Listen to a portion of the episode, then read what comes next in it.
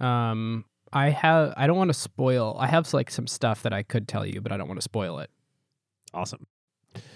Well, Google Maps. Google Maps.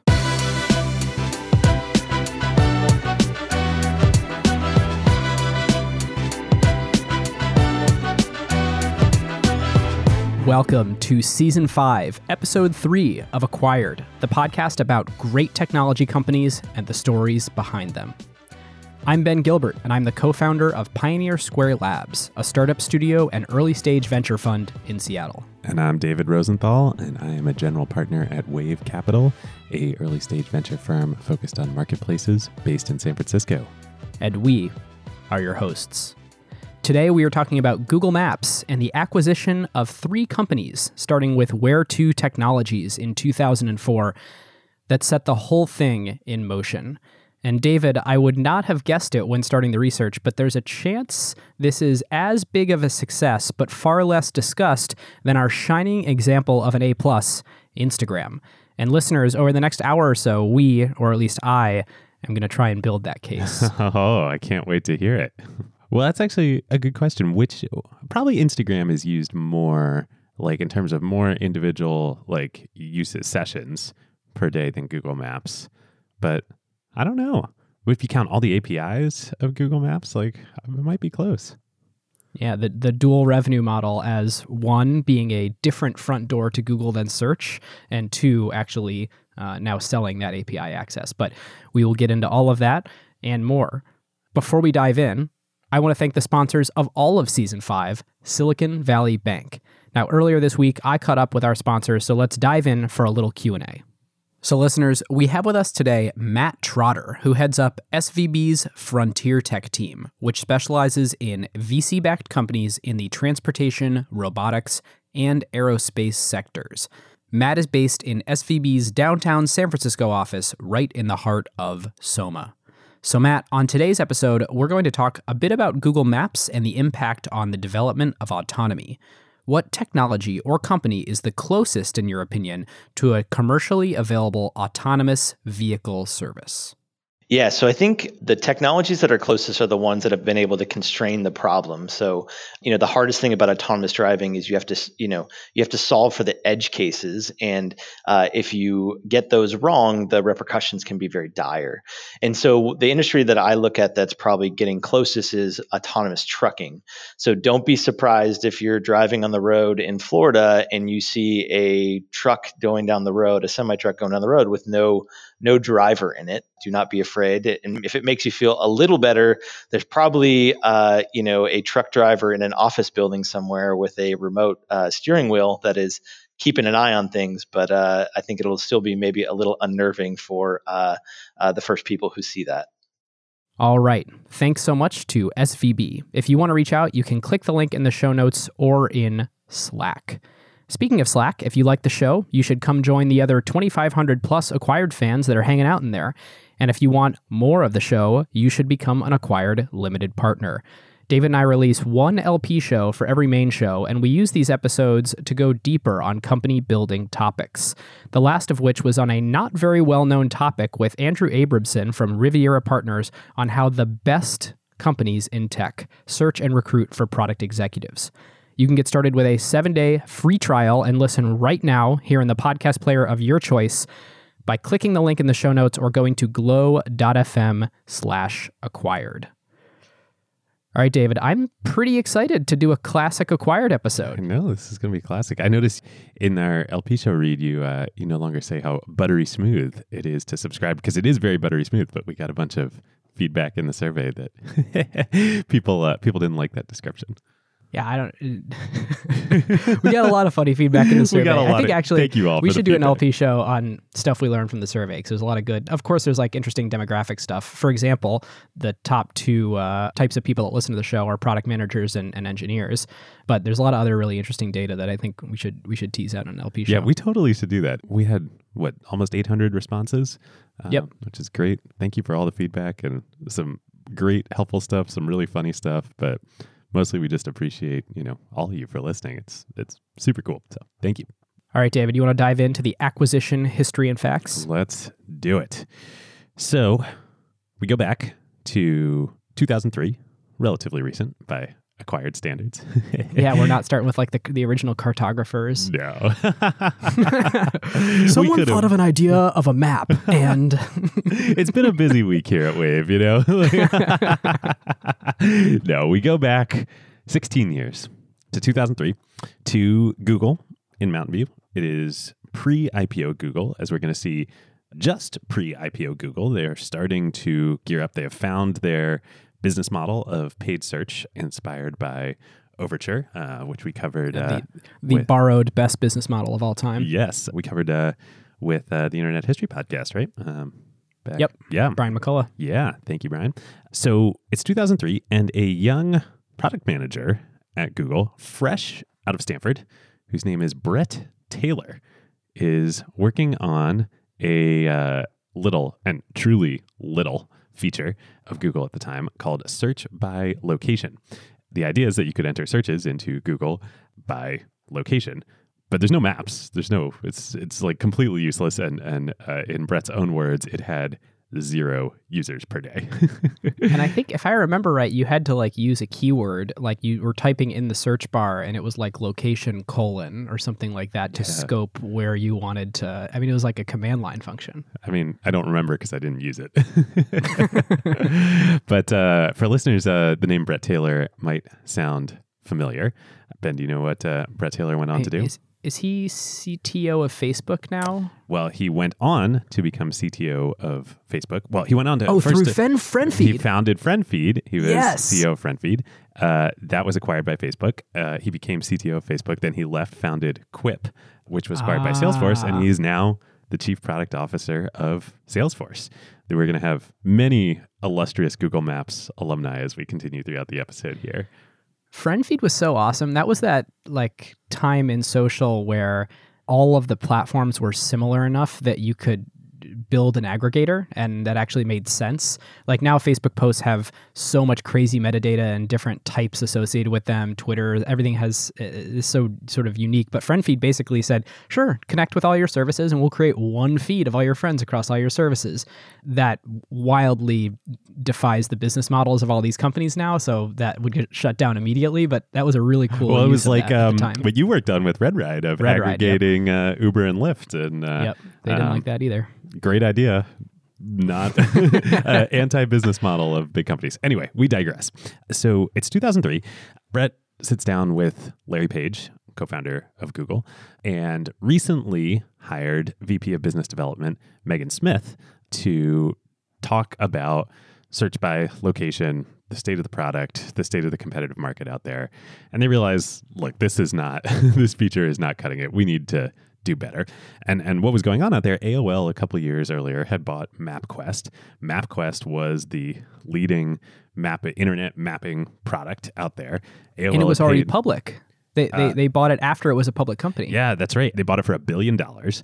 I think that acquisition was pre bubble bursting. It was the most used product out there. Yahoo also had Yahoo Maps out there, which were quite popular. And Google had found out that Yahoo was doing a bunch of work uh, to adding a bunch of features to Yahoo Maps and really making a push on it. And so the three of them decide we need to really compete in this space. Fortuitously, right around that same time, they get a tip from their investors, Sequoia Capital, one of their investors, that there is an interesting uh, little company down under in Australia that they might want to look at. in researching this uh, last night, I discovered that MapQuest is still around. You can go to mapquest.com. The logo is something that I've never seen in my life because, of course, it's owned by Verizon because the whole AOL to Yahoo Verizon thing. right. So it's like a still a thing you can use. It uses uh, Mapbox and um, it licenses sort of maps and data. I couldn't believe it was still around because like my the last time I used MapQuest, I was like printing out the directions so Yeah. that when I was driving somewhere, I could look at the piece of paper and you know. Yep, that's what you did. well, w- well, we'll get to uh, state of the art in a minute. Well, that was state of the art. Was you went on MapQuest or Yahoo Maps, you got some directions, you printed them out, and as you drove along or walked along, you were like looking at the sheet of paper, and there was no. Look how cool it is! This was Yeah. made just for me. Yeah, they were just static pages. You entered your starting point, your destination, and you got a static web page that you then printed out. So, down in Australia, though, there is a motley crew of four people two Danish brothers, Lars and Jens Rasmussen, uh, who had recently moved there. They're Danish by birth. They had been in Silicon Valley in California. They had been working at a startup. That startup was called Digital Fountain. Well, it was a dot com bust. I think it ended up surviving and maybe ended up getting acquired like in the mid Yeah, 2000s or But something. they like laid that. off like most of the people. They laid off it. most of the people. And so the two brothers had gotten laid off. Um, and they said, okay, well, you know, it's kind of nuclear winter here post dot com bust, but let's start something. Like, you know, we've seen, we've been through this startup. We were interested in starting a company. Lars was dating a woman who he would ultimately marry, uh, who was Cuban, and she couldn't immigrate to the US. And so she and he decided to move to Australia. so they moved to Australia, but he and his brother Jens are, are thinking about you know a product that they could build. And Jens had the idea that that you know just like we were talking about this state of the art in mapping on MapQuest and Yahoo Maps, it kind of sucked. like it really kind of sucked. And maybe like they could build something that was better. And his idea was that so uh, if you go way back and try and remember using these sites, you would see a map, but the map wasn't like actually the key part of the experience. It was the list of turn by turn directions on the side of the map. And the map itself was like you'd get a tiny little like, you know, yeah, GIF just for image. fun, they generate you this tile that's like, look, this is sort of illustrative of where you're going. And so he had the idea that the map should be front and center, just like a map, and that the directions should be on the map. And the map should not be static, but it should be dynamic. And you could interact with it, you could zoom in, you could pan, you could do all of the things that we now think of as normal modern mapping applications. The way he thought that you could do this was to make the map based on this concept of tiles. And each tile, it would be dynamic tiles in the map, and they represented a small part of it, and that they could stitch it together so that whatever view you were looking at was an aggregated view of all the little mini tiles that made up the map, and you could move it around and see different tiles and whatnot. That's a brilliant technological innovation that enables this. It's amazing to me that it both requires this sort of like breakthrough technology innovation, which is uh, still how maps work today. I mean, there's a lot more vector stuff than just this sort of static tiles world, but that that's what enabled this mapping revolution. But the vision innovation that that he really nailed was if you made the map big and pretty and zoomable and searchable, it itself could be a platform for other services. Like the map itself could be a platform. Could be the the mode of of interaction.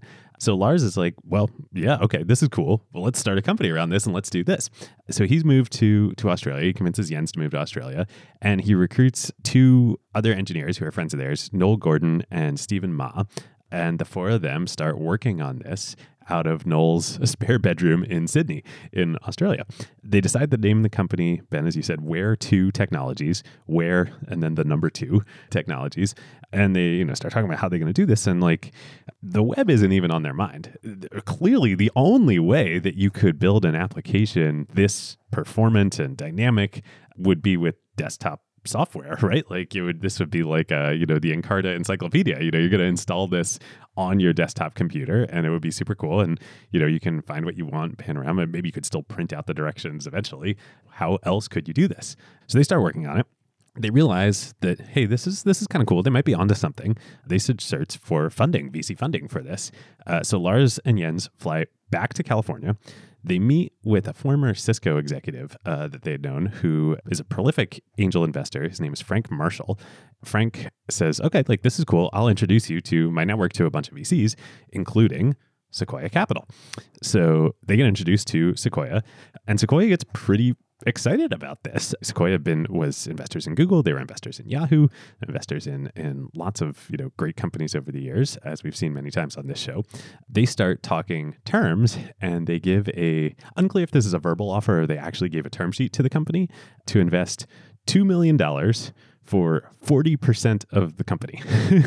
it was a different time back then, uh, post bubble bursting. So that would be a $5 million post money valuation, selling 40% of the company for $2 million. Times have, have definitely changed in, uh, in the seed market since then.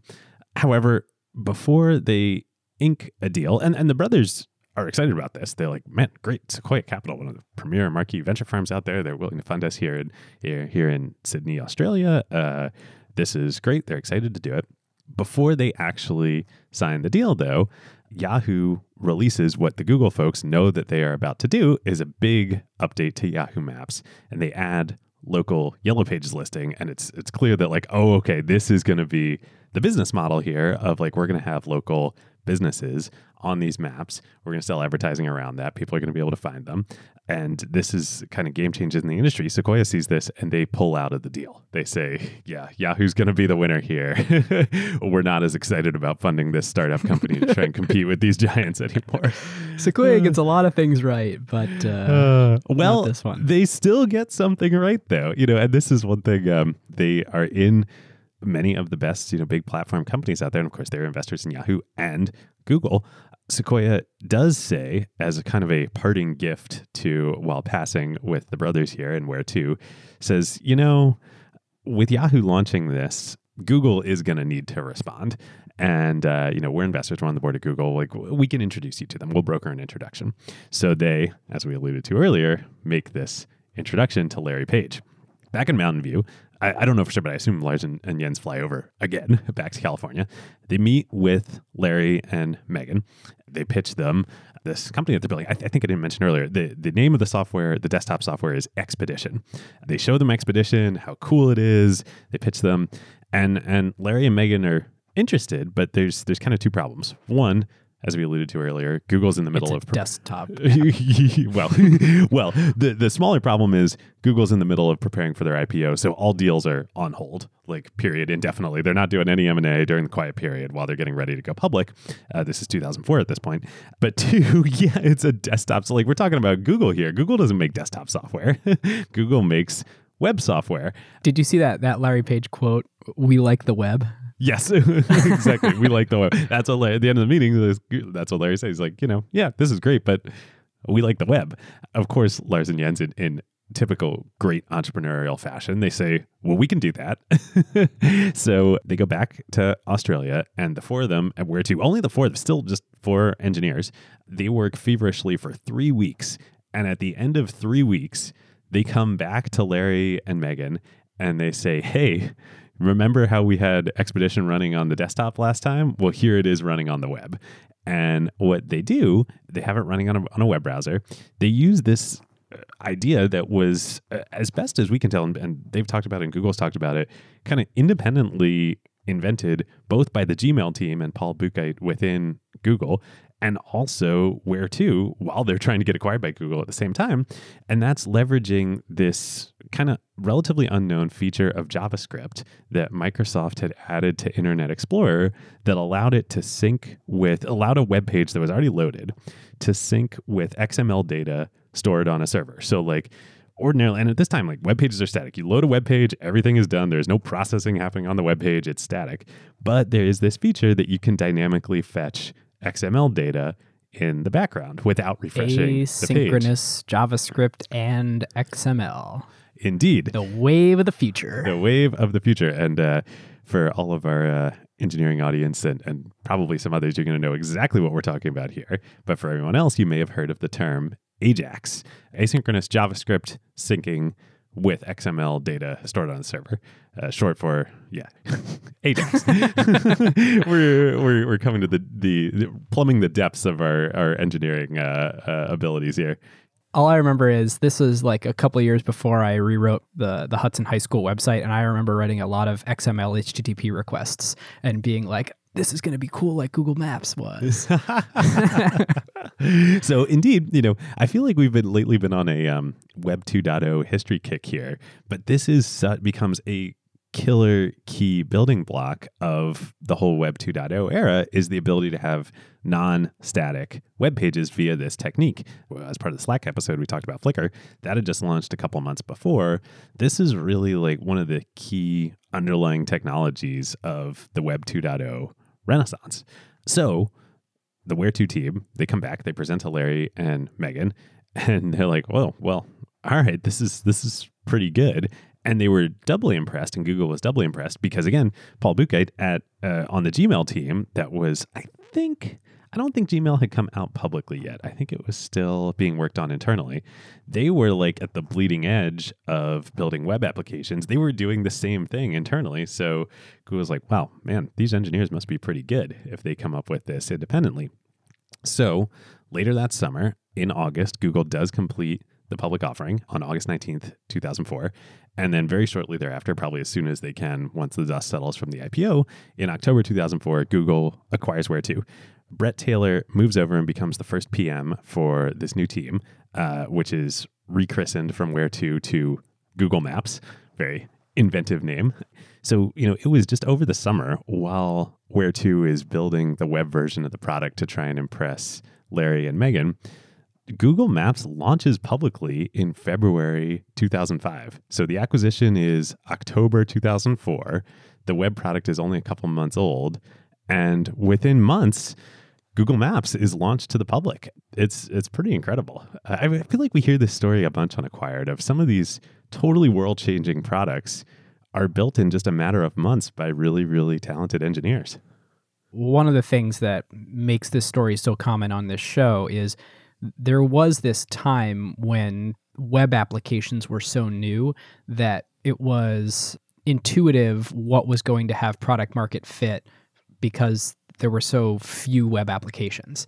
I mean, I think like, oh, the first really good interactive mapping software, the first really good interactive, you name it, like there was probably a big space for it. Photo software, Flickr, video software, YouTube, you know, all of these companies, yeah, it was the floodgates were opened to building these applications on the web and whoever could build them fastest and best. And the web was so slow at the time too that is that's exactly it, fastest and best. Like there was like this was an era where technology innovations created a 100x better user experience for people that made them actually use those applications. So there was lots of people that would sort of like decide that they wanted to get into this, but it, it took real technical genius to, you know, work with the the internet speeds we had at the time, the browser technologies to be able to sort of like make that possible for people. Yeah. And what's interesting is like this is pre Google Chrome days. So actually all of the browser technologies making this possible are coming out of Microsoft and Internet And Firefox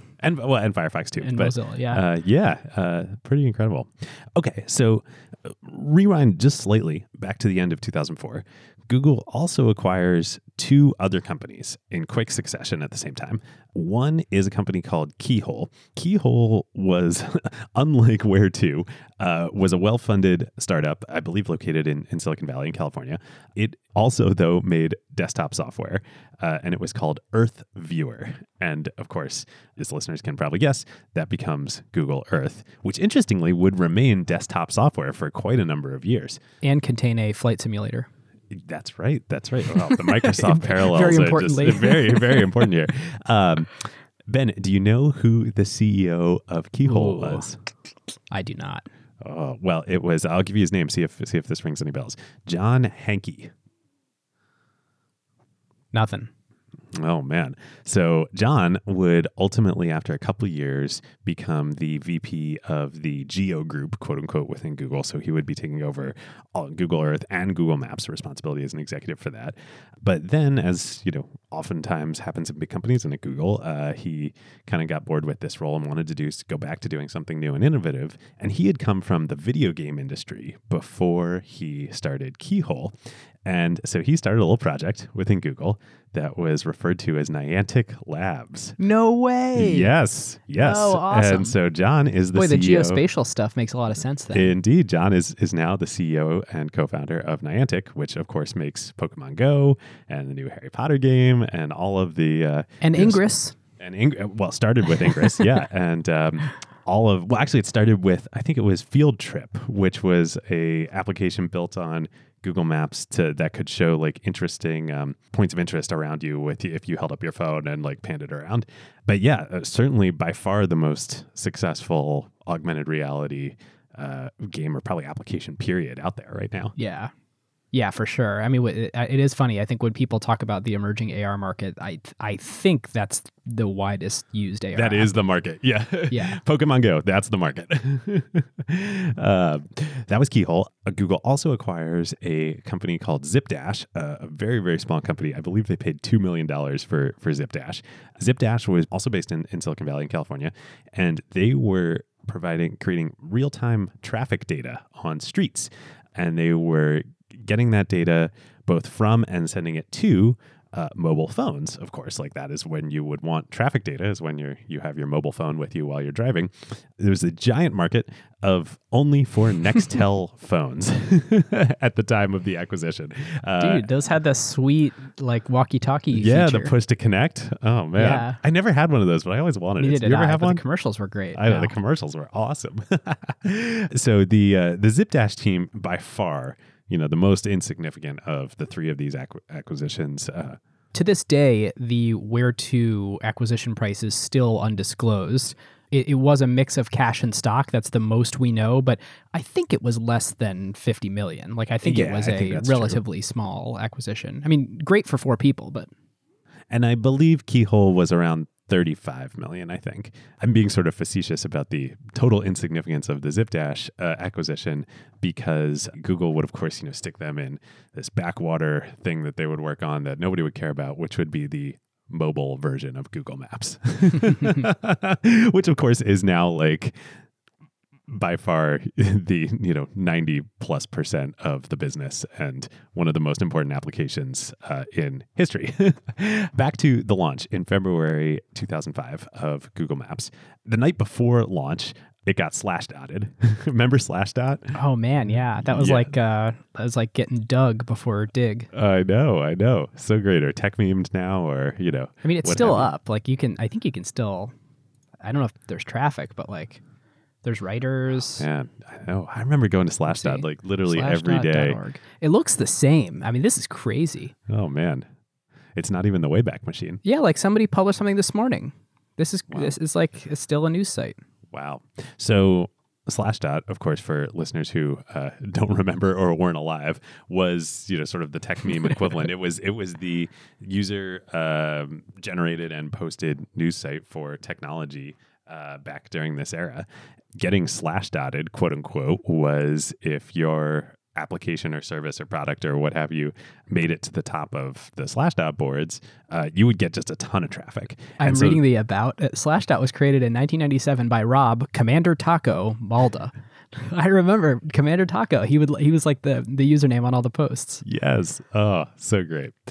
People find out about this impending or kind of re well not even relaunch of of Where2 because expedition was i don't believe ever launched publicly and it was desktop software but the launch of google maps coming uh, the night before it gets Slashdotted with the url of google.com slash maps and so when they launch the next day and announce the product it, they just get a ton of traffic ton of traffic but that doesn't equate to immediate success for the product.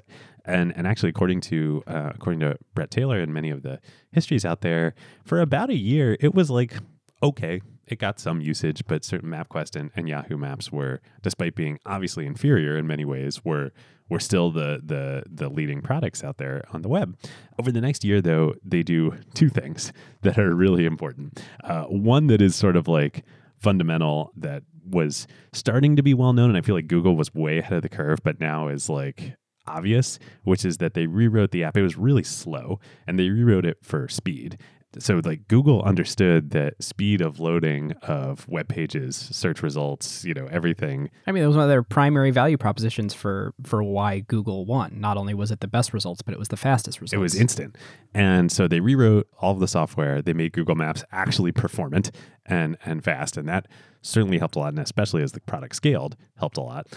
Two, though, on the distribution and uh, uh, sort of stunt side, they added satellite imagery to maps. And I vividly remember this. In the, in the satellite imagery, they, they, the aerial imagery they took from the Google Earth team from the Keyhole acquisition, and they they were able to bring it into Maps and the web application.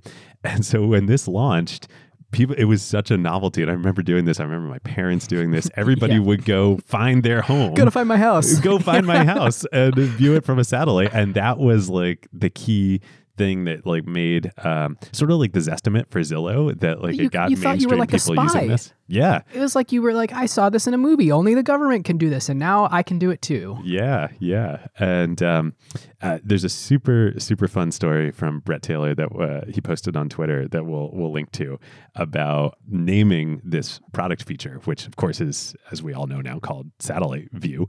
When they were working on it, the Maps team called it Satellite View But apparently, the Earth team got really upset about this because some of the images were from satellites. Right, but, but most of the from, like, images- helicopters. Yeah, were actually aerial from planes and helicopters. And so there was this kind of like holy war between the engineering teams about you can't call it satellite view. It's like most of it's from planes.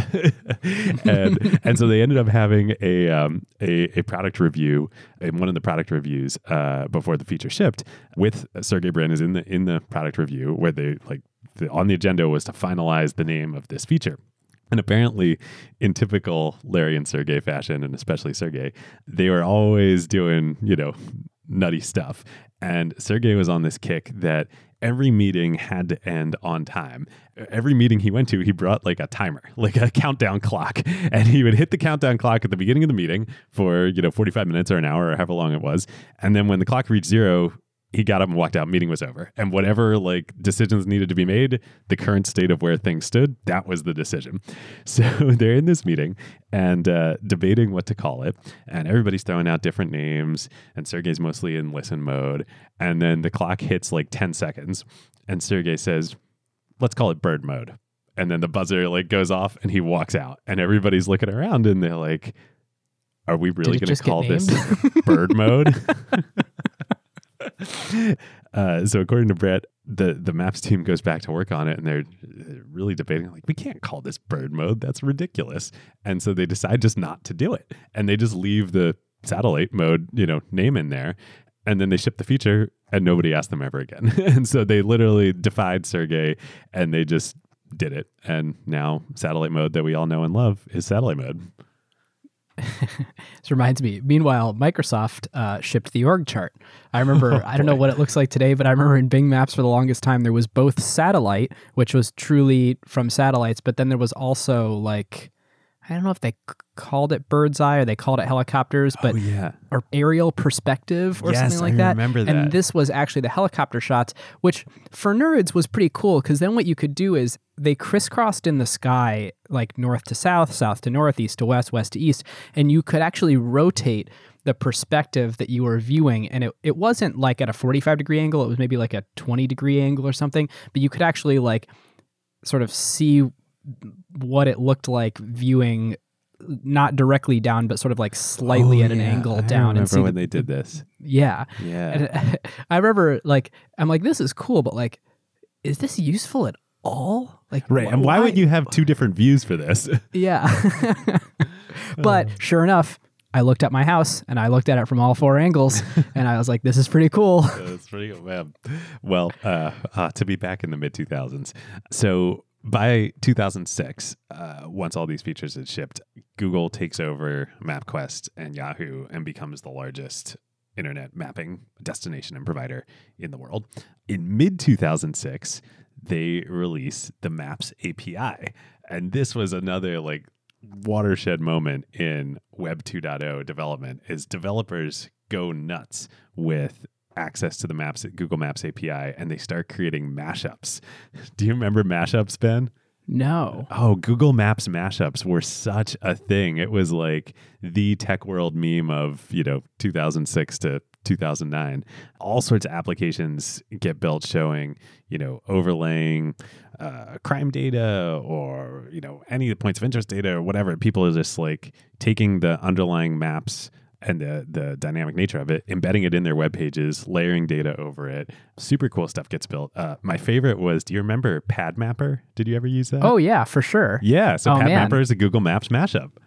That yeah, that makes sense. I mean, that's how I, I found uh, an apartment that way. Like Yeah. until at least Craigslist got all huffy and and shut them down for scraping. Yeah, yeah. And this was super. I mean, this is uh, fun stories here, but like this, this release the API, the developer interest in mashups and people starting to do this, this leads to things like Trulia, things like Zillow, things like Uber. You know, none of this would be possible without the Google Maps API. Which for a while we should say was free. It was a maybe a Google growth strategy, but maybe just Google saying like we love making things that make the web better, and so if you want to use Google Maps for your own thing, it's it's free, and then if you're really using it a lot, it's pretty cheap. Until recently. And I remember I worked for a year at the Wall Street Journal after investment banking and before uh, moving to Madrona and getting into venture capital. And during that year, we started doing a bunch of mashups and work with Google on the uh, uh, with Maps, and we spent a ton of time with the Maps biz dev team trying to figure out how we, you know, could we use this for free? Did we have to pay for it? How much did we have to pay for it? Also, it took Google a little while to figure this out. I think they've uh, got a pretty good business model now. Also, listeners, uh, quick update on my last comment. Uh, I'm on Bing Maps right now. They no longer have the uh, they have an aerial feature, but it is effectively satellite view, and there is not a way to rotate around your favorite buildings in four slightly different angles. Oh, sad. I know. There's just one problem with all of this, though. This might actually be I bet this is why it took so long for Google to fully iron out the API business model, which is that Google and Google Maps were completely dependent on mapping data from other data providers and satellite companies, the two largest of which were TeleAtlas and Navteq. And in 2007, both of those companies got acquired. I may mix this up, but I think Navteq got acquired by Nokia and TeleAtlas got acquired by TomTom. It may be the other way around, but they were both fairly large acquisitions. And they had a duopoly on satellite map and uh, navigation data providing. And so they would sell their data and images to all the car companies that were putting GPS uh, and maps into screens in their vehicles. They would sell to Garmin. They would sell, uh, TomTom obviously was making their own standalone GPS devices. Uh, and they would sell to MapQuest and Yahoo Maps and Google Maps. So Google knows that this is a dependency that they're not too excited about. Also, in early 2007, Larry and Sergey are back on the Stanford campus, where, of course, they were PhD students and Google was started. And they meet up with uh, someone who I assume they knew and were friends with, who was computer science professor Sebastian Thrun, who at the time was a computer science professor at Stanford. And he was running two really important projects. One was SAIL, the Stanford Artificial Intelligence Laboratory, and two was the Stanford's team in the DARPA Challenge.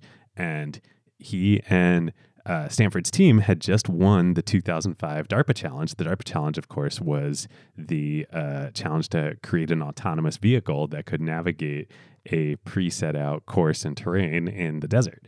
And so Sebastian uh, and his lab were like at the forefront of all of the things that would go into ultimately autonomous vehicles. But a huge component of that is mapping, navigation data, all of these things. Sebastian told Larry and Sergey that he is actually in the process of, with a bunch of his grad students, starting a startup to work on one aspect of this. It was going to be called VuTool, V U T O O L. great, uh, really great product name. And they had a crazy idea that they were going, based on their work in the DARPA challenge, they knew all these things that were important. They were going to drive around the streets of America with cars driven by human drivers, but with big cameras on top. And they were going to use these cameras to take pictures of everything. And A, that was going to have pictures of everything. Uh, but B, it was going to be data that was going to be incredibly useful for this future of navigation and autonomous vehicles and all of that. Which was not a thing that the public was in any way talking about. That, that was five years out. I mean, I remember the DARPA challenge from back when I was in, in school uh, at Princeton uh, at the same time. We had a DARPA challenge team. Uh, I mean, all the major universities did. So it was something that, like, academics and engineers were thinking about, but just nowhere near mainstream.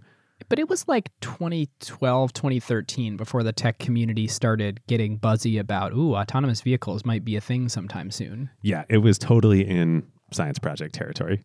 You could argue maybe it is still in science project territory, but it definitely was then. So Larry and Sergey, they hear all this from um, from Sebastian. And of course, they know on their minds is this dependency problem on TeleAtlas and Navteq. And uh, they say, we're going to buy you immediately. so they do. And of course, this turns into Google Street View. But Street View itself, as we were talking about, was never the only goal of the project. Although Street View was super cool, and it was a whole nother round of just like when they were satellite. I went and looked at my house. Everybody goes and looks at their house. um, but uh, so it was great marketing for Google Maps. Using that data, Google starts internally a project called Ground Truth, and this is led by Megan Quinn, who was a uh, product mm. manager uh, mm-hmm. at Google at the time. She would go on to Square and then Kleiner Perkins, and now she's a GP at Spark Capital uh, and an investor and board member at Rover.com, one of the many illustrious Google Maps PM alumni. So she leads this project. And what they're doing with all the engineering talent at Google is basically taking the data and the images from the Street View cars and using that and interpolating it in ways such that they can get everything they need from that and they don't need to buy TeleAtlas and Navteq data anymore.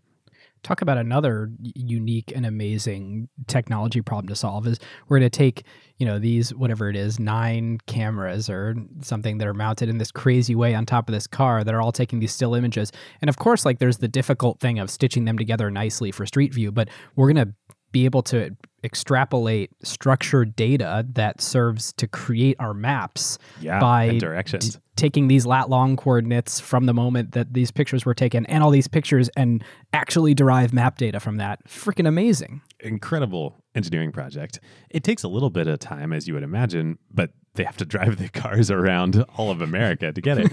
uh, but by October 2009, so they acquire Vutool in in 2007, early 2007. By October 2009, Google boots out Navteq and TeleAtlas, and they are officially only using their own Google data uh, for maps. And that then, and I think it was right around then. And now I'm remembering this is when I was at uh, the Wall Street Journal. It was right around then that they open up the business side of the Google Maps API and they start uh, charging to license out the Maps API continuing Ben's quest of playing with mapping software in real time while doing the episode, um, there's a really cool feature you can do uh, because you know these cars are still actively driving around all over the place, capturing all this data. Where you can actually, in Street View, go and change the year that you are looking at. So, in the Oh, top left cool. corner, if you hover over the little clock, you can adjust. I'm on Mercer right now in Seattle. You can adjust from 2015 to 2019. And even in those few years, it's crazy to watch how much the city gets built up and how much that road changes. And I think on average, roads tend to have four or five years of historical data there. But it is like the coolest thing to go in this time machine and look at what they captured today versus what they captured over, let's see, I can go back to 2014 over here. And it's, it's wild to watch the change over time. Wow, I didn't know you could do that. That's really cool.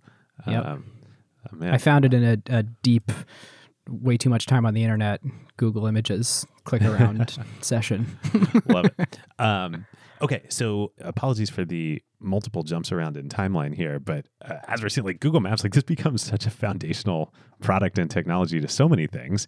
And of course, I'm sure what is on everybody's minds, and people probably remember uh, going back to the ZipDash uh, acquisition, uh, is mobile. What's going on with mobile for Google Maps?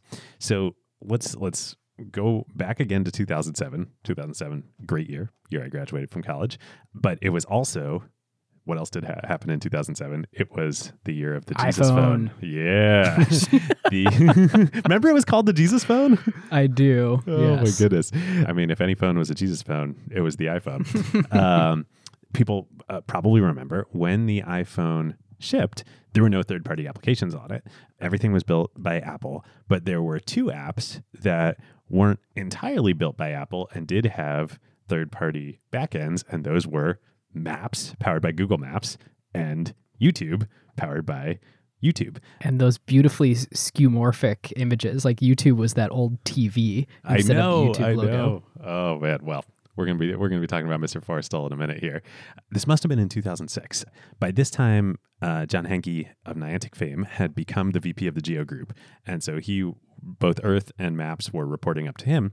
And so one day, according to him, he's at his desk at Google, and the phone rings, and uh, he picks it up, and it's Steve Jobs, just like the Trip episode, uh, the EA episode with Trip Hawkins. Steve just like, oh man, so many episodes of Steve calling people on Acquired. And so, so this is a quote from from John. He says, "Steve Jobs called me at my desk to ask me to help out on a project. He wouldn't tell me what it was, but of course I knew." Uh, we worked closely with Apple to get maps ready for the launch of the first iPhone, which opened up so many possibilities. So, at iPhone launch, when uh, Steve Jobs announces it on stage in January 2007, uh, like we said, Maps and YouTube are the only third party apps on the iPhone, except they're not really. So, what happened was they work closely with Google and YouTube on these, but it's actually Apple engineers and Apple designers that are building the apps based on the backends and the APIs from Google.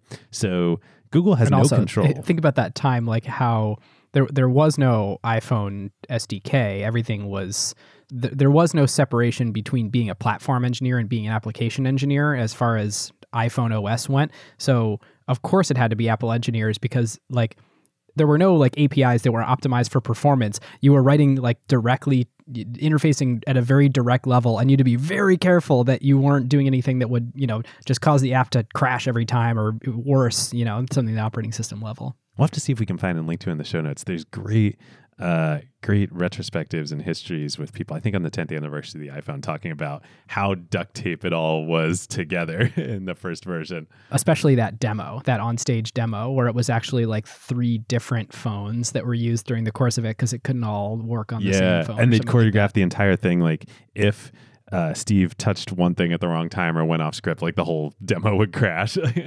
anyway, so Apple is controlling everything about the UI of Maps on the phone. Uh, Google's just providing the data. But of course, Google is also working on the smartphone of operating system of their own in Android, which they acquired in 2005. 2005 was a big, four or five was a big time of acquisitions for Google. We of course covered that on our on our Android episode. So then in 2008, when Android launches, of course it has Maps and Google Maps on it. And then when they update it in 2009, the next year with Android 2.0, Google adds turn by turn navigation to Who needs Maps your TomTom on- anymore? on Android. And this is huge. I mean, people knew at the time this was like the death knell of Garmin and TomTom and Navteq and all of these companies. Like they I didn't go back and look it up, but I think their stocks dropped to like like 30% on the day of announcement and they're, you know, worthless now.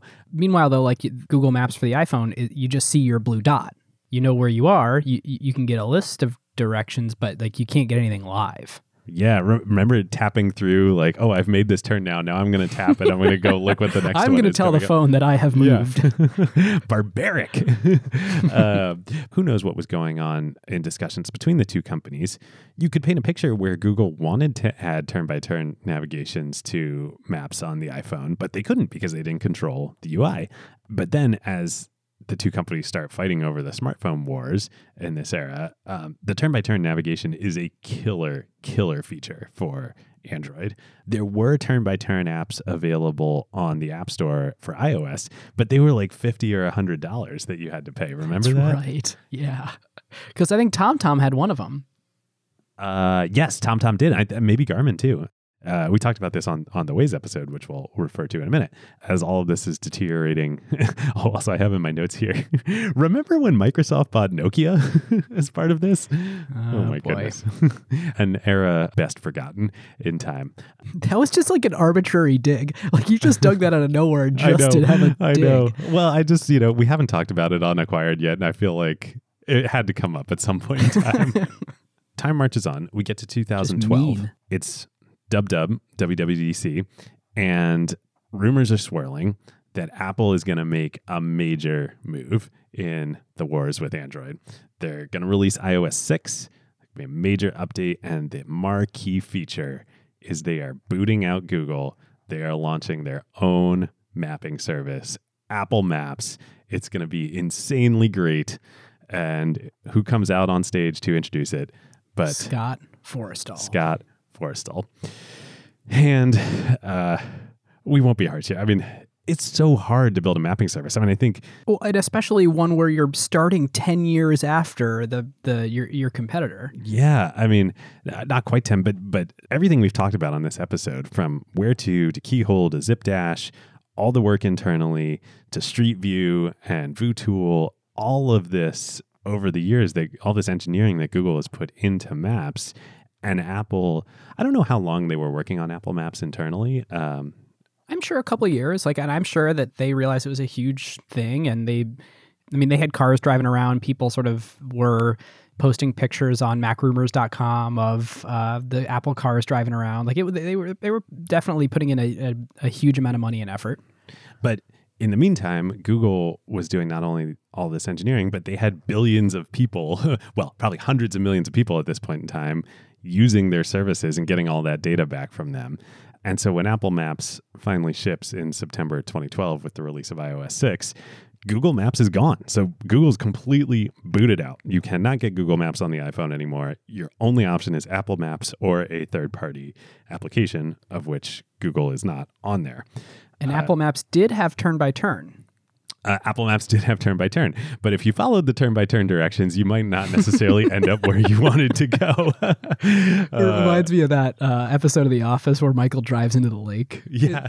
The machine says. Uh, totally. And that, I mean, there were stories of this happening all over the world. Uh, and uh, the only thing worse than not having turn by turn navigation on your map app on your phone is having turn by turn navigation that sends you to the wrong place.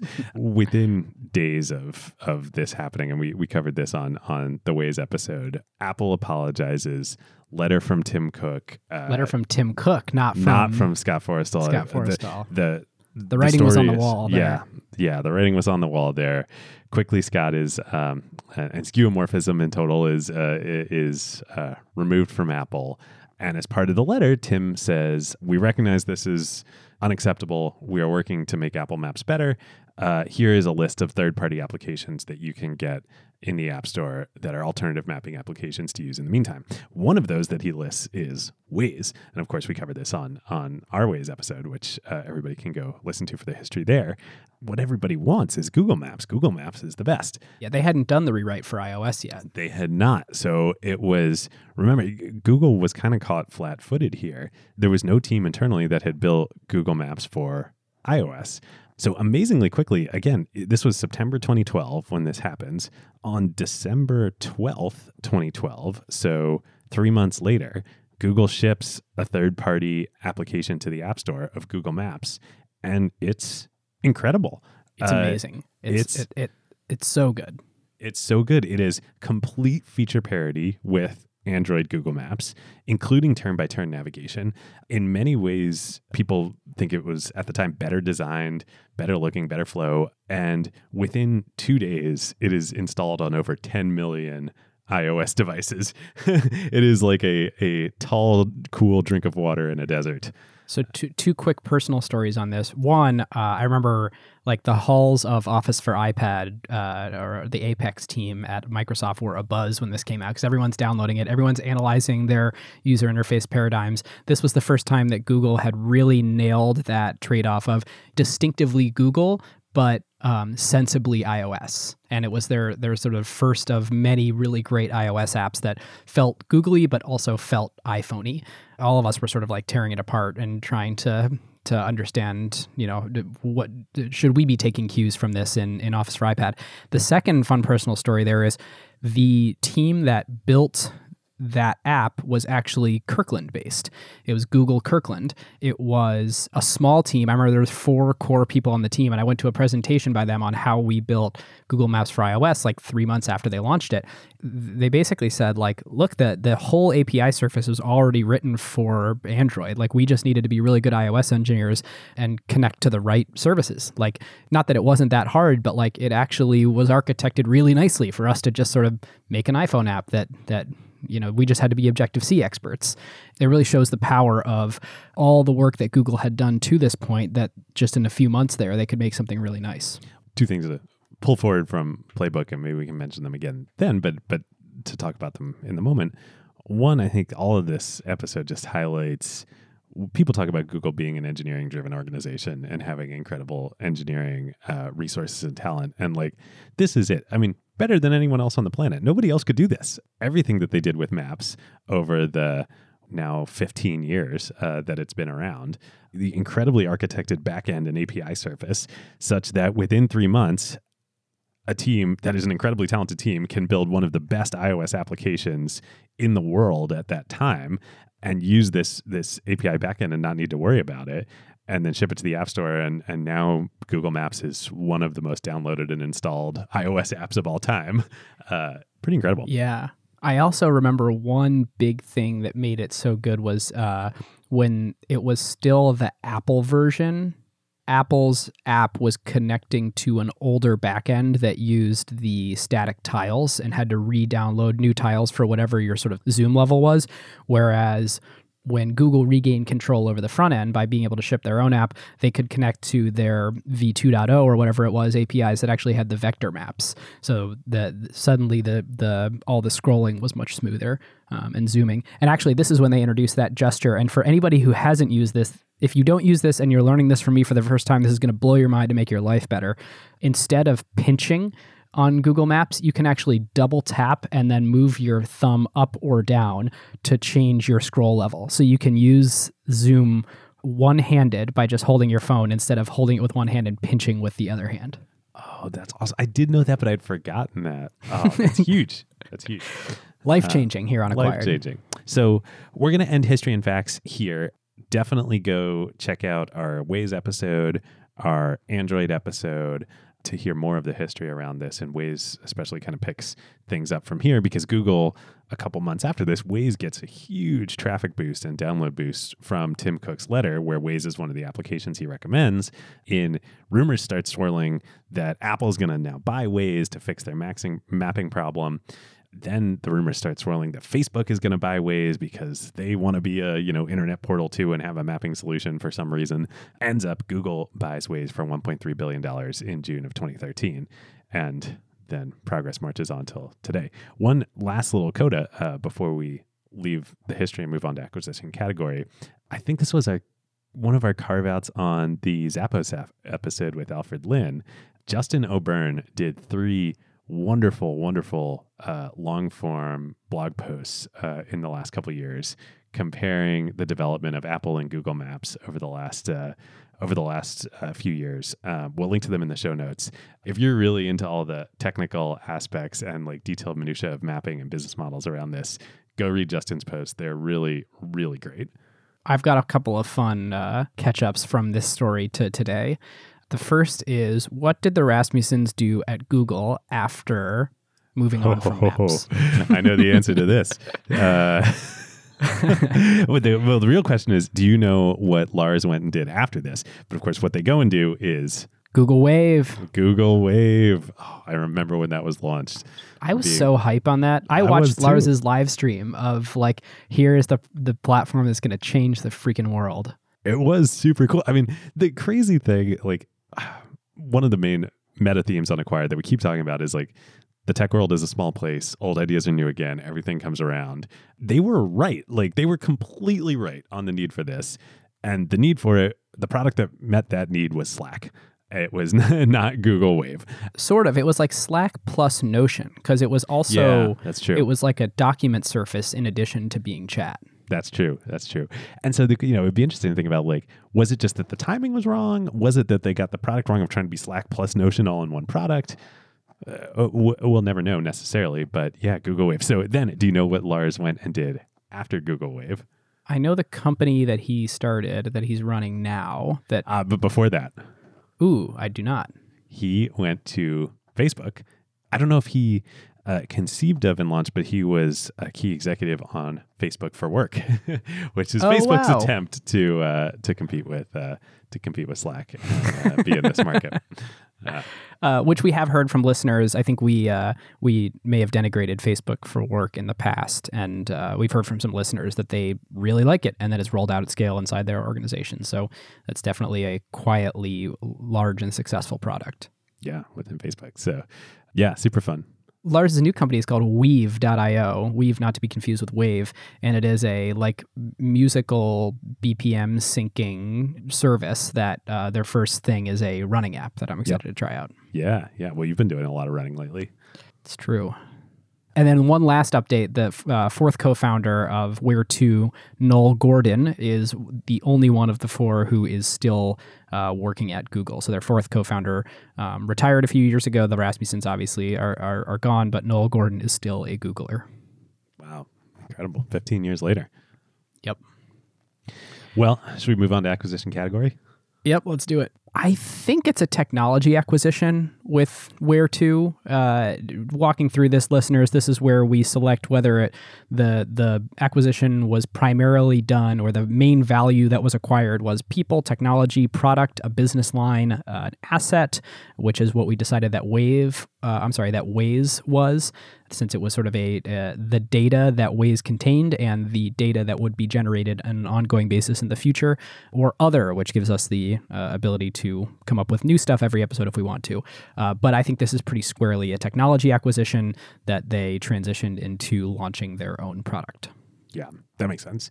I mean, you could make an argument for product, but it wasn't like it was Google Maps. They launched it, it stayed as Google Maps. Like it really like a lot of the work and building was was done within Google, and it was the technology uh, that they uh, that they acquired that led to this. All right, what would have happened otherwise? Oh man, that's a really good question. Like, would Could Google have done this internally without buying Where2, and would it have been successful if they did without the Rasmussens and the, the rest of the Where2 team? and Hanke and uh, uh, and Keyhole and and ZipDash. Maybe maybe I mean maybe maybe they would have gotten there internally eventually, but there was so many other things going on at Google at this point in time. The IPO, obviously, Gmail, everything that was happening then, all the other, YouTube, uh, which of course they acquired, Docs. They certainly wouldn't have moved as fast. And then you think about VuTool and acquiring that and Street Maps. And of course, what we didn't talk about then is Sebastian Thrun uh, goes on, uh, just like all of these alumni, to do so many amazing things. Uh, founded Udacity, uh, started Google X within Google, and then of course Waymo and and that whole division and Google's autonomous car division comes out of that. We're we're really throwing rocks on this episode, but I don't think Yahoo would have uh, uh, come up with all of There this. There wasn't a logical other acquirer for them. I mean, Facebook was too early and apparently made some decision that they didn't care about owning maps at some point. I think they use Bing Maps as their their solution now. Oh, I remember that. yeah. Um, You know, Apple was year, almost a decade away from doing anything here. Uh, if they were going to sell the company to someone, it was probably going to be either Google or a legacy player. And uh, then I guess the other what would have happened otherwise is what if they What if had Sequoia raised had the Sequoia them? money, Yeah. and what if the timing had been different by you know just enough so that they actually could close the deal? This is actually a good question. Did Where2 need Google in order to be a successful mapping product, or could Where2 have been its own thing? Because if this were playing out today, Where2 would have raised hundred SoftBank would have invested hundreds of millions of dollars in this company. I mean, Um, Mapbox, uh, like literally, SoftBank invested 300 million in Mapbox. Yeah. So Yeah. So we, we have to go back to what was happening at the time. I don't think this could have been a, an independent company. I actually agree with. did they need Google for distribution? Uh, maybe, maybe not. Um, uh, but I, I, I agree with Sequoia's decision to ultimately pass because m- maybe they could have gotten distribution on their own. You know, certainly Flickr did, certainly YouTube did, although both of those companies, you know, sold and, and sold way too early. But they could have been built as standalone companies. I think the problem here was the reliance on on uh, Navteq and Tele Atlas data. Like if you're an independent startup, are you going to be able to negotiate with them, get rates, especially since users are not going to pay for the product. Like it has to be a free product because MapQuest and Yahoo Maps is free. So you're not going to have a business model. You're going to have to license all of this super expensive data. And the business model, the ingenious business model that Google ends up developing of the API here, that you can't really monetize until you free yourself from that data, and you can't You free yourself from that model? data. Well, there's there's multiple businesses. Here. Sorry, yes, the, certainly local advertising is the primary business model, but but you're going to be hamstrung by that, and I think that would just be at the time have been really hard to do as an independent company because there was no way, even if you went public, you couldn't raise the amount of money that companies can raise now, and so they just wouldn't have had the access to capital to do this. Google has run this in the red for at least 10 years, maybe more. There's no way that they would have had the leeway to do that as a private company in that era. I mean, and, and when I say in the red, like way in the red. Like you think about the operational costs of driving all these vans around or paying someone else for that data, which wouldn't have been as good as the data that d- data asset that Google has built up. Um, yeah, and, it- and it- back to back to satellite for a minute. Uh, in 2014, Google acquires Skybox Imaging, which is a satellite company. So Google is now owning, operating, and launching satellites into space to do all this. Could a mid 2000s startup have done this all independently? Hard to imagine. I think you're right. All right, should we move into Playbook? Yep, let's do it. So it's been a while since we did a classic acquired episode of sort of uh, analyzing a big company that bought a small company and then grading if that was a good use of capital or not from A to F. Uh, so I went back and, and cloned an old script, and uh, you know my old one said tech themes, which of course we now call the the playbook now because I think when we used to do this section, we were just sort of obsessed with uh, abstractly what tech themes are there here. And uh, we've we've definitely become more interested in what are the learnings from the actions that that Google took and Where2 took here that we can sort of extrapolate to use in future investments companies we start companies we work at. And so here I have playbook formerly known as tech themes. Love it. the biggest thing that I'm taking away here is that Jens saw the future that there could be a geo visualized search results page. And this is an important distinction from turn by turn directions with a map. It's it's if you have a rich canvas map and it's a full experience and in the future screens will get better and speeds will get better and everything you know all the technology will get better a map is actually a great platform interface for other things particularly search and I think it's important to think about that when considering startup or product ideas, really l- sitting in the nuance of th- this is not a direct competitor to MapQuest. This has the potential to be something very different because we're going to build it in such a way where it can be so much more than what MapQuest is. Yeah, there's two thoughts on that. One, you know, just the power of the interface. It's not just search, it's not just Google Maps, it's Uber it's DoorDash, it's Zillow. Like none of these businesses would exist without without Google Maps and without this user interface paradigm.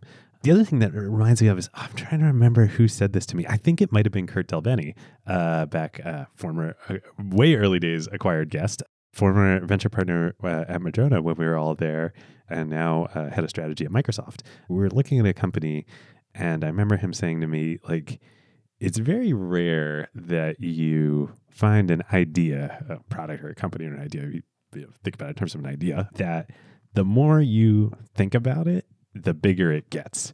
And this is one of those ideas. Like the, they're extremely, extremely rare.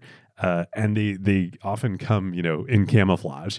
But when you find them, that's the time to go big. And and at this moment in time, as we were saying, there was no way to go big as an independent company. The only way to really do this was part of part of Google. Maybe Microsoft could have bought them or something, but but really Google was the natural fit here. At this time, exactly. At exactly. this time, yeah.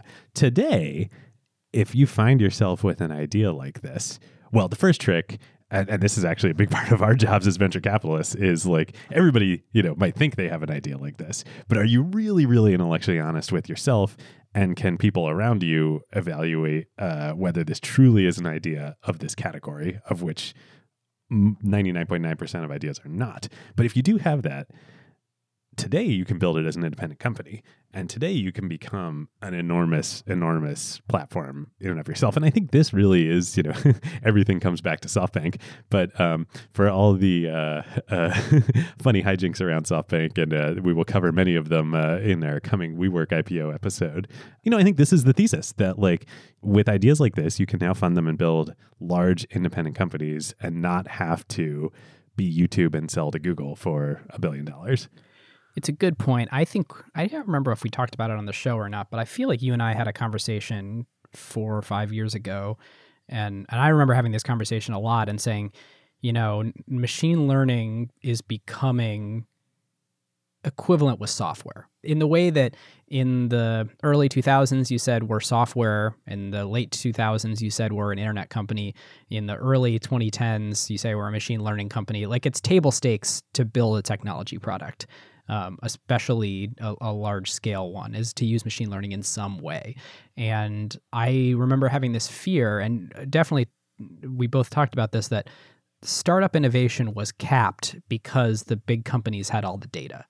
And the best products were going to be built by Google and Facebook, not because they had the most money, but also that, but because they had the most data exactly your point. For all the hijinks and criticism uh, of, of SoftBank, it enables this this way to flank that and says, okay, yeah, but what if you had half a billion dollars? Yeah. Or what if, you know, you're DoorDash? Like, what if you have like three or four billion dollars? Like, how about that? Can you compete? It, it does actually, in a world where data moats have become incredibly important, it does actually allow for startups to continue to have the ability to compete with these big companies. Yeah, yeah.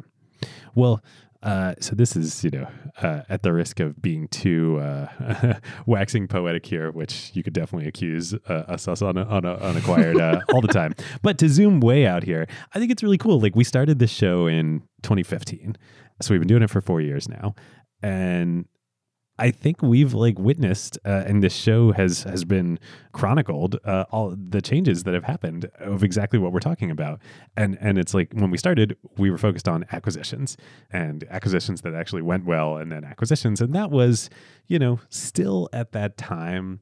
People thought, you know, people were thinking about, yeah, you can build big independent companies. Of course, Facebook did and whatnot. But like, as VCs and as founders, you were still like, you know, yeah, I could build something. I could get that half a billion billion dollar acquisition and the whole venture landscape was optimized around that. You know most funds most uh, quote unquote early stage funds were in the 200 to you know maybe at the outsize 500 million dollar fund size. And so a billion dollar acquisition of a portfolio company that really was was meaningful. But today that's really completely changed. And so you see on the show it, and to really dig into that like let's say you own 10% at exit that means you have a 100 million dollar return on that company. If your fund size is is 200 million like ideally it's not it shouldn't be your biggest exit. You should have a, an exit that's you know two to three x that size to really make the portfolio math start to pencil. But you know, it, but it, you could string together a, a number dent. of those, and you could have yeah. you know a good fund. It's been a long time since we've covered an acquisition on this show. Most of what we do are IPOs or just stories of great companies, right? Because now the opportunity is to build a great company, and there's so much more capital available, not just from SoftBank, but from like Sequoia, for instance, which we'll talk about more on this season, just raised the $12 billion global growth fund. So many funds, new entrants, all sorts of things. And the goal is really find these types of ideas and build them into really large independent standalone companies. Yep. Yep, yep. There's a few other topics I want to touch before we sort of go to grading. So, one is something we didn't talk about, but I think was actually a really big piece of value creation for Google Maps, which was Google Map Maker. And uh, Lars talks about this in a, a talk that he gives six, seven years ago. It's an old YouTube video with like 3,000 views. But basically, in order to build out maps, especially before they had all the the cars driving around with cameras really operationalized, they got a lot of their early data from relying on the passion of locals, who I think were called Google Guides or Google Local Guides, um, who wanted to improve digital maps for their area because they saw this dream of, oh my God, like my area no matter where I am in the world, should totally have a really rich, robust digital map for it. And and they figured out this great system of appointing local guides and earning points and community leaders emerged to really build the maps for their area. And it's the, totally the power of, of UGC, of user generated content business models, where if you can organize people to do something that benefits them, I mean, people were excited to use the maps, but also have a little bit of uh, of street cred around being a local guide, and your vision is big enough, and your vision is, I want to make the world better in this way. Everyone should be able to digitally view a map of their area because of all the benefits that come with that. You can get a crazy amount of stuff for your business for free and and in a sustainable and updatable way. And and and for a long time and and Google Map Maker is not a tool anymore but they still have variants of this um, with people in in local communities updating information for yeah, them. you can claim your business and update all the info on it. Yep Another point that I wanted to make was uh, Lars in that same talk talks about how difficult it was for them to recruit to Where2. It was the four of them. They wanted to hire all of their engineering friends. They couldn't because everybody thought that they couldn't make money from maps. And I think it was even difficult to to recruit once they got into Google because the canonical wisdom was there's not a business there. And uh, as we'll get into here in grading, there was. It was just 15 years later. Yeah. Well, so lucky that Bret Taylor was already working on this and totally like, was the natural person to to move over and, and help make this happen. And um, have to imagine adding a truly excellent PM to the team of engineers like that had a lot to do with how fast they shipped and how fast they iterated. Do we want to do value creation, value capture before diving into grading? Well, we could probably devote a whole episode to this here, you know, between the wars between the platforms and the moat uh, that Google has built because of all of this and uh, uh, how hard it is to compete. You know, we, we talked, alluded to Mapbox, which is like great infrastructure potential, but like, man, that's a large hill to climb to compete with uh, Google Maps here and especially the Waze acquisition and like I don't know in the current antitrust environment like would that have been allowed to happen? Probably not. Or at least it certainly I think would have been scrutinized a lot more than it was. I mean I guess I'll, this is a long-winded way of saying I think Google Maps is a perfect example to me of the kind of thing that Ben Thompson has been talking about for a couple years now of like antitrust needs to evolve in the current environment because Google Maps has created so much consumer surplus. It's free to use as a consumer. It's incredible benefits to like so many people's lives and so many other businesses. And yet because of that, it has this moat where it's effectively a monopoly and it has been allowed to continue to purchase other startup competitors to it. And like what does that mean for the future of innovation in the space? But no doubt in my mind, massively, massively value creating for the world that this Oh, product absolutely. exists and that this acquisition happened. Zero doubt. Uh, the interesting thing is like it has created so much value for the world. Like, does that enable Google now to capture so much value going forward that it becomes a problem? which is a great way to, to to segue into grading. You know, of the a lot of times the way to sort of think about value creation, value capture is a fair trade is to be able to capture ten percent of the value that you create for your customers. You know, at the very start of Maps, Google was capturing zero percent, and the question is, how much are they capturing now from all this value that they're creating in the world? So, going into grading, this is where Take it I want away. to I want to make my case the criteria that we use for grading uh, for, for anybody who's joined the show in the last i don't know season and a half or something for, for grading acquisitions is how good of an idea was it for the big company to buy the small company like an f is they lit the money on fire uh, that, that it, it would have been better off in their bank account doing absolutely nothing or Uh. perhaps even buying a company that did less worse you know less Are you referring to a uh, burning platform? AOL Time? Warner or Nokia or you know a variety of companies. An A plus is uh, Instagram is our shining example. Booking.com is a great one too. Of the the Priceline group buying that, you know, where you spend money and it becomes an enormous, enormous part of your business. Instagram, actually, some great data that that came out today, thanks to some reporting by the Information. Facebook bought Instagram for a billion dollars, and Instagram revenues were expected to surpass ten billion dollars in 2018 after hitting $1 billion just two years before. So, I mean, you think about like, yeah, the enterprise value of Instagram is, I don't know, uh, one to 400 billion dollars. What is that? That's over 300% annual growth over the last two years, starting from a billion dollar base. oh my goodness. Yeah, so that's that's what an A plus looks like. So let's think about this. So let's start in the abstract. Google's mission is to organize the world's information and make it easily searchable. What Maps does really is it organizes the world's information geographically. So it's this sort of like really, really nice extension of their mission. And another thing to keep in mind for context here is to remember that Google, despite being in cloud computing, productivity, mobile operating systems, f- making phones, making laptops, making home assistants, and all these other bets, 84% of the revenue for Google still comes from advertising revenue. Like 4% is Google Cloud, which they just started breaking out, and 12% is this others. So when you think about Google as a business, it is ads, and most of the ads is search ads, not this. Uh, you know, Does that include YouTube ads too? I think. yes, the YouTube ads are included. YouTube ads and Maps ads are included in that 84% of revenue. It's considered, I guess, a- advertising.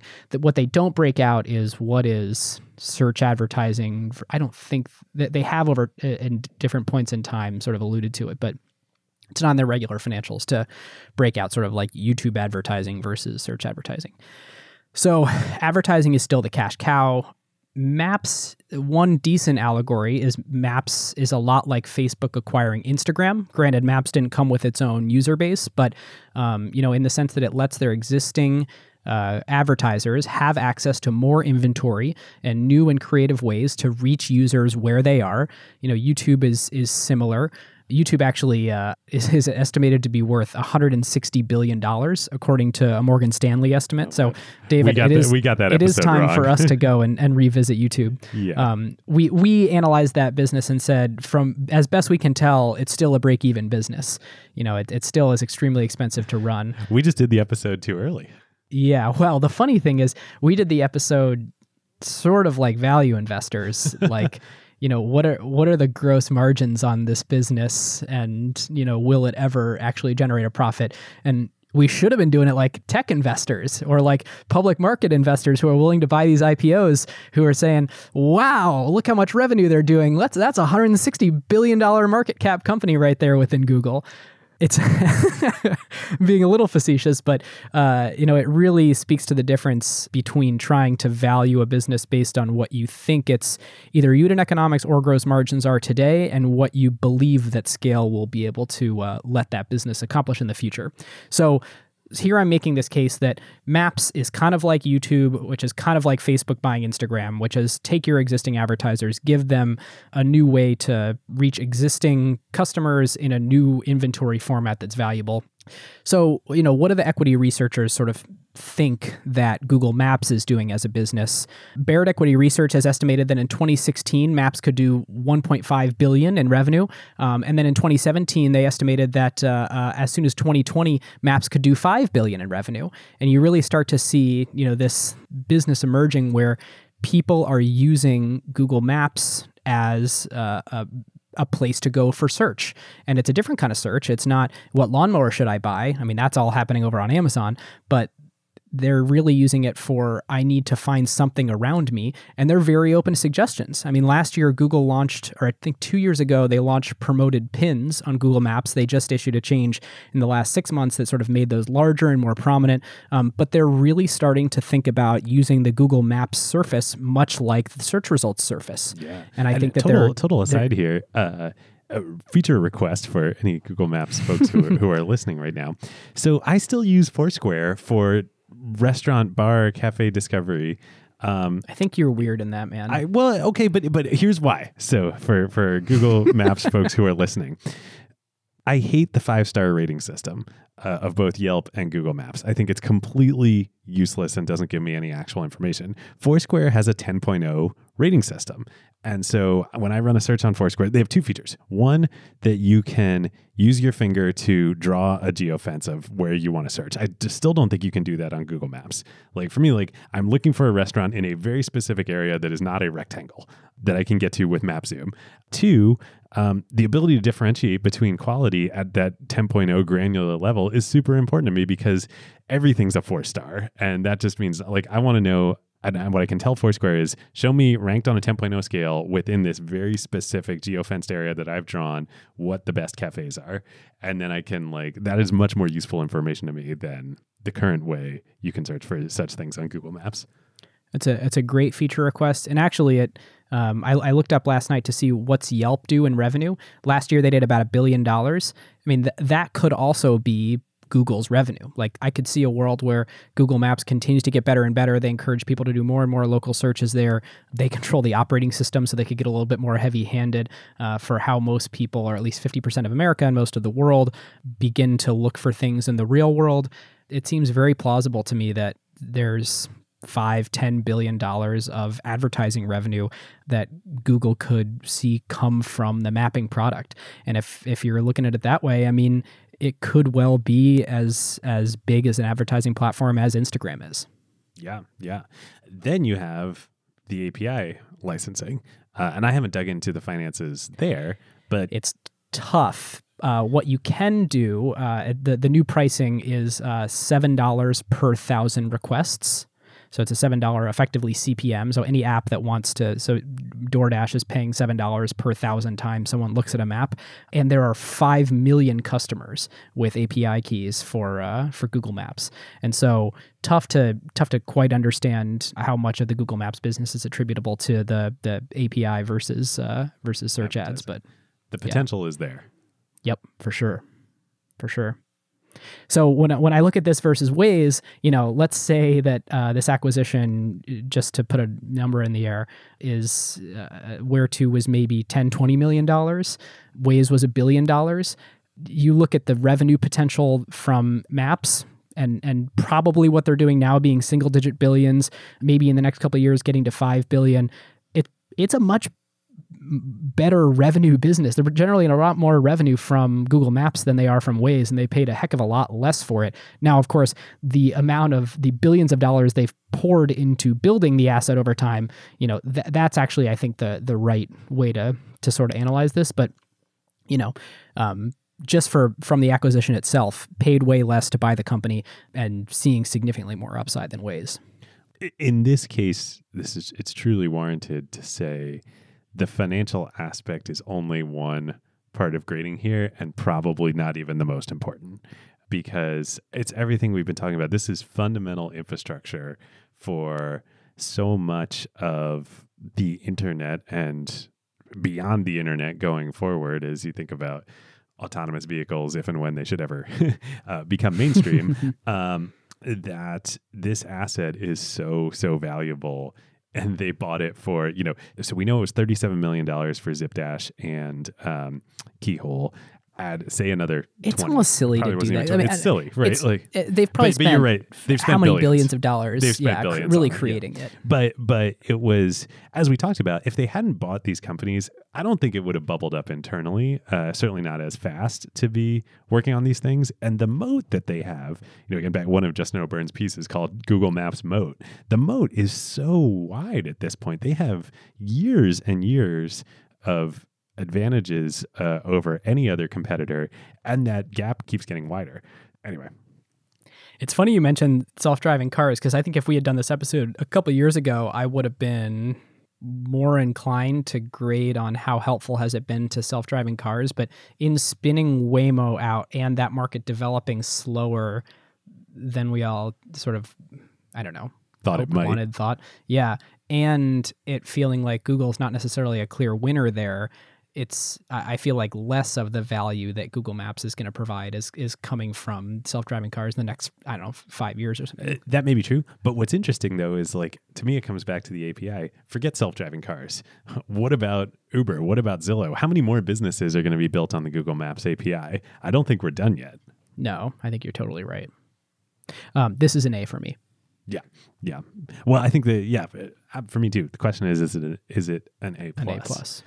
I mean, with Instagram, it's like they've on every dimension, strategic, asset base, and financial returns. It's a knock it out of the park. The reason why I think this is an A and not an A plus, and you just compare it to Instagram, is Instagram is a pure tech business. Like they've built uh, an incredibly asset light thing that's pretty. I'm going to say easy to maintain, even though there's tons of people working on it. Uh, but basically, like super high fixed costs, almost no variable costs, and except for like cost of revenue to go and acquire the advertisers that are that are putting the ads on it. But crazy high gross margin business when you look at this, the maintenance costs of keeping the maps up to date, to adding the expected functionality, to doing all this stuff in the physical world, it's it's meaningfully higher. All right, I'm with you. A. So there. So our only A pluses remain Instagram and NeXT. Uh, did I think booking? Oh, was was booking an A plus or an A? If it wasn't, we were wrong. okay, we're uh, either actual grading or revised grading. The A plus pantheon is NeXT, Instagram, and Booking. Yep. Maps doesn't quite make it, but it's very close. Doesn't quite make it, and we'll see over the next few years too. I think it could. Uh, I think it could emerge. The two big takeaways are one, it's fundamental structure to the internet as we know it today that they're going to monetize through charging for that API, and two, um, it's an ever increasingly common, basically new search page, and Google makes all their money on the search page. Yep. There we go. Very compelling argument. We want to do a bit of follow up. Yeah, so um, I messed something up on the Shopify episode that I, I wanted to talk about. Um, that was our last episode, not including the quick take that we did on DoorDash. And that was uh, Shopify actually powered $41 billion of sales last year, not 14 billion, uh, as discussed toward the end of the episode. That 14 billion number that we talked about was the fourth quarter number. So uh, I guess we way discredited the incredible amount of um, commerce that that Shopify powers. So while this changes the analysis of the value captured that we did at the epi- at the end of the episode, where Shopify actually only captures two and a half percent of the merchant sales uh, as their own revenue, not the seven percent, uh, which admittedly is is very different. I don't think it changes the overall sentiment that we had on the company as as discussed in the episode. Any thoughts on that, David? The only other thing I'd add, especially given this episode and the just you know, what we're talking about the platform that Google Maps has built and the ability for Empower of companies to be built on that platform. I'm starting to think Shopify actually is a similar opportunity uh, that you could think about. Like, I think you might be able to build really big companies that use Shopify and Shopify's customers as a platform, and in particular, Shopify Fulfillment that was just launched, which is not them doing their own fulfillment. It is it is a wide open door for new logistics and fulfillment providers to come in and serve all of Shopify's customers with a very easy uh, distribution channel and customer acquisition. So um, I'm even more bullish on um, Shopify's potential as a platform. Yep, very much agree. And interestingly, that's predicated on there being a huge total addressable market out there. Because if you think about this, so Shopify, I mean, it's not a marketplace business, so it's not a take rate. But if you think about it this way, they capture 2.5% of the value that they create as their own revenue. If you think about Uber, Uber captures close to 30% of the value that they create as revenue for themselves in the form of a take rate. That's marketplace assign, where the platform itself is doing a lot of the work. Um, if you look at a, uh, you know Airbnb marketplace assist, do you know what the take rate there is, David? It's like mid Uh, it's, a- or it's, something. it's about 14%, or at least historically on average. so so less of the value is sort of being provided by the platform than Uber because Uber actually assigns you someone.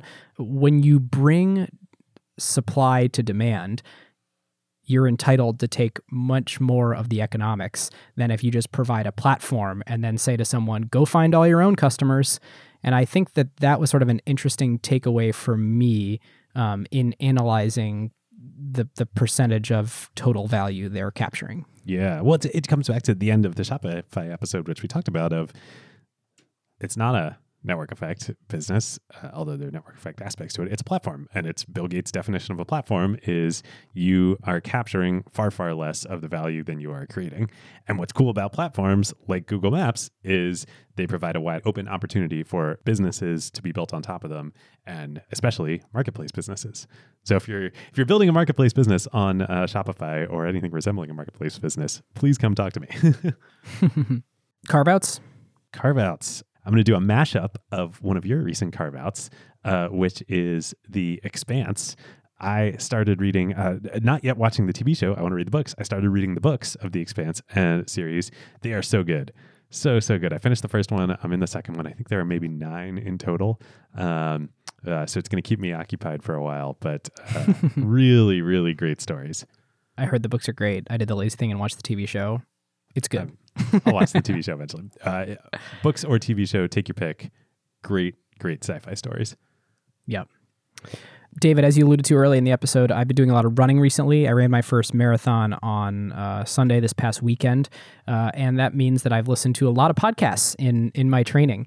I always thought I'll never listen to podcasts when I run. Like I, I need something. I need music. I need that to be sort of like fast and motivating, and I can't like not focus on the running.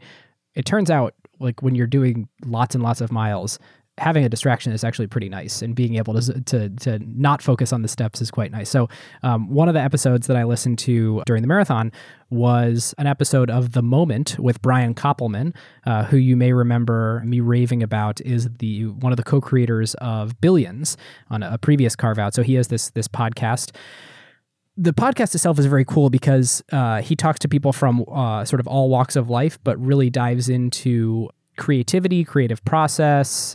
It's like lightweight psychoanalysis, but it's it's a lot of um, making the unique work that someone does, often in a very archaic way, understandable and digestible to a broad audience. And that's very similar to what he did at Billions. It's very similar to what he did in Rounders. And uh, he interviews in this episode Marc Andreessen. And it's really fun to uh, for listeners to this show, for myself, for David, we listen to people talk about tech and venture capital and building big companies within our own circles a lot.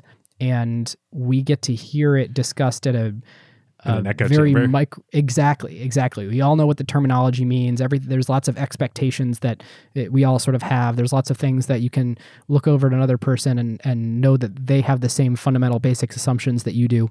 Brian's show is not like that, and so it's very cool hearing Marc Andreessen explain venture capital to not you know people who mm, yeah. probably have never come in contact with it. It's just a really cool and, and different perspective on it. I think. Oh, super cool.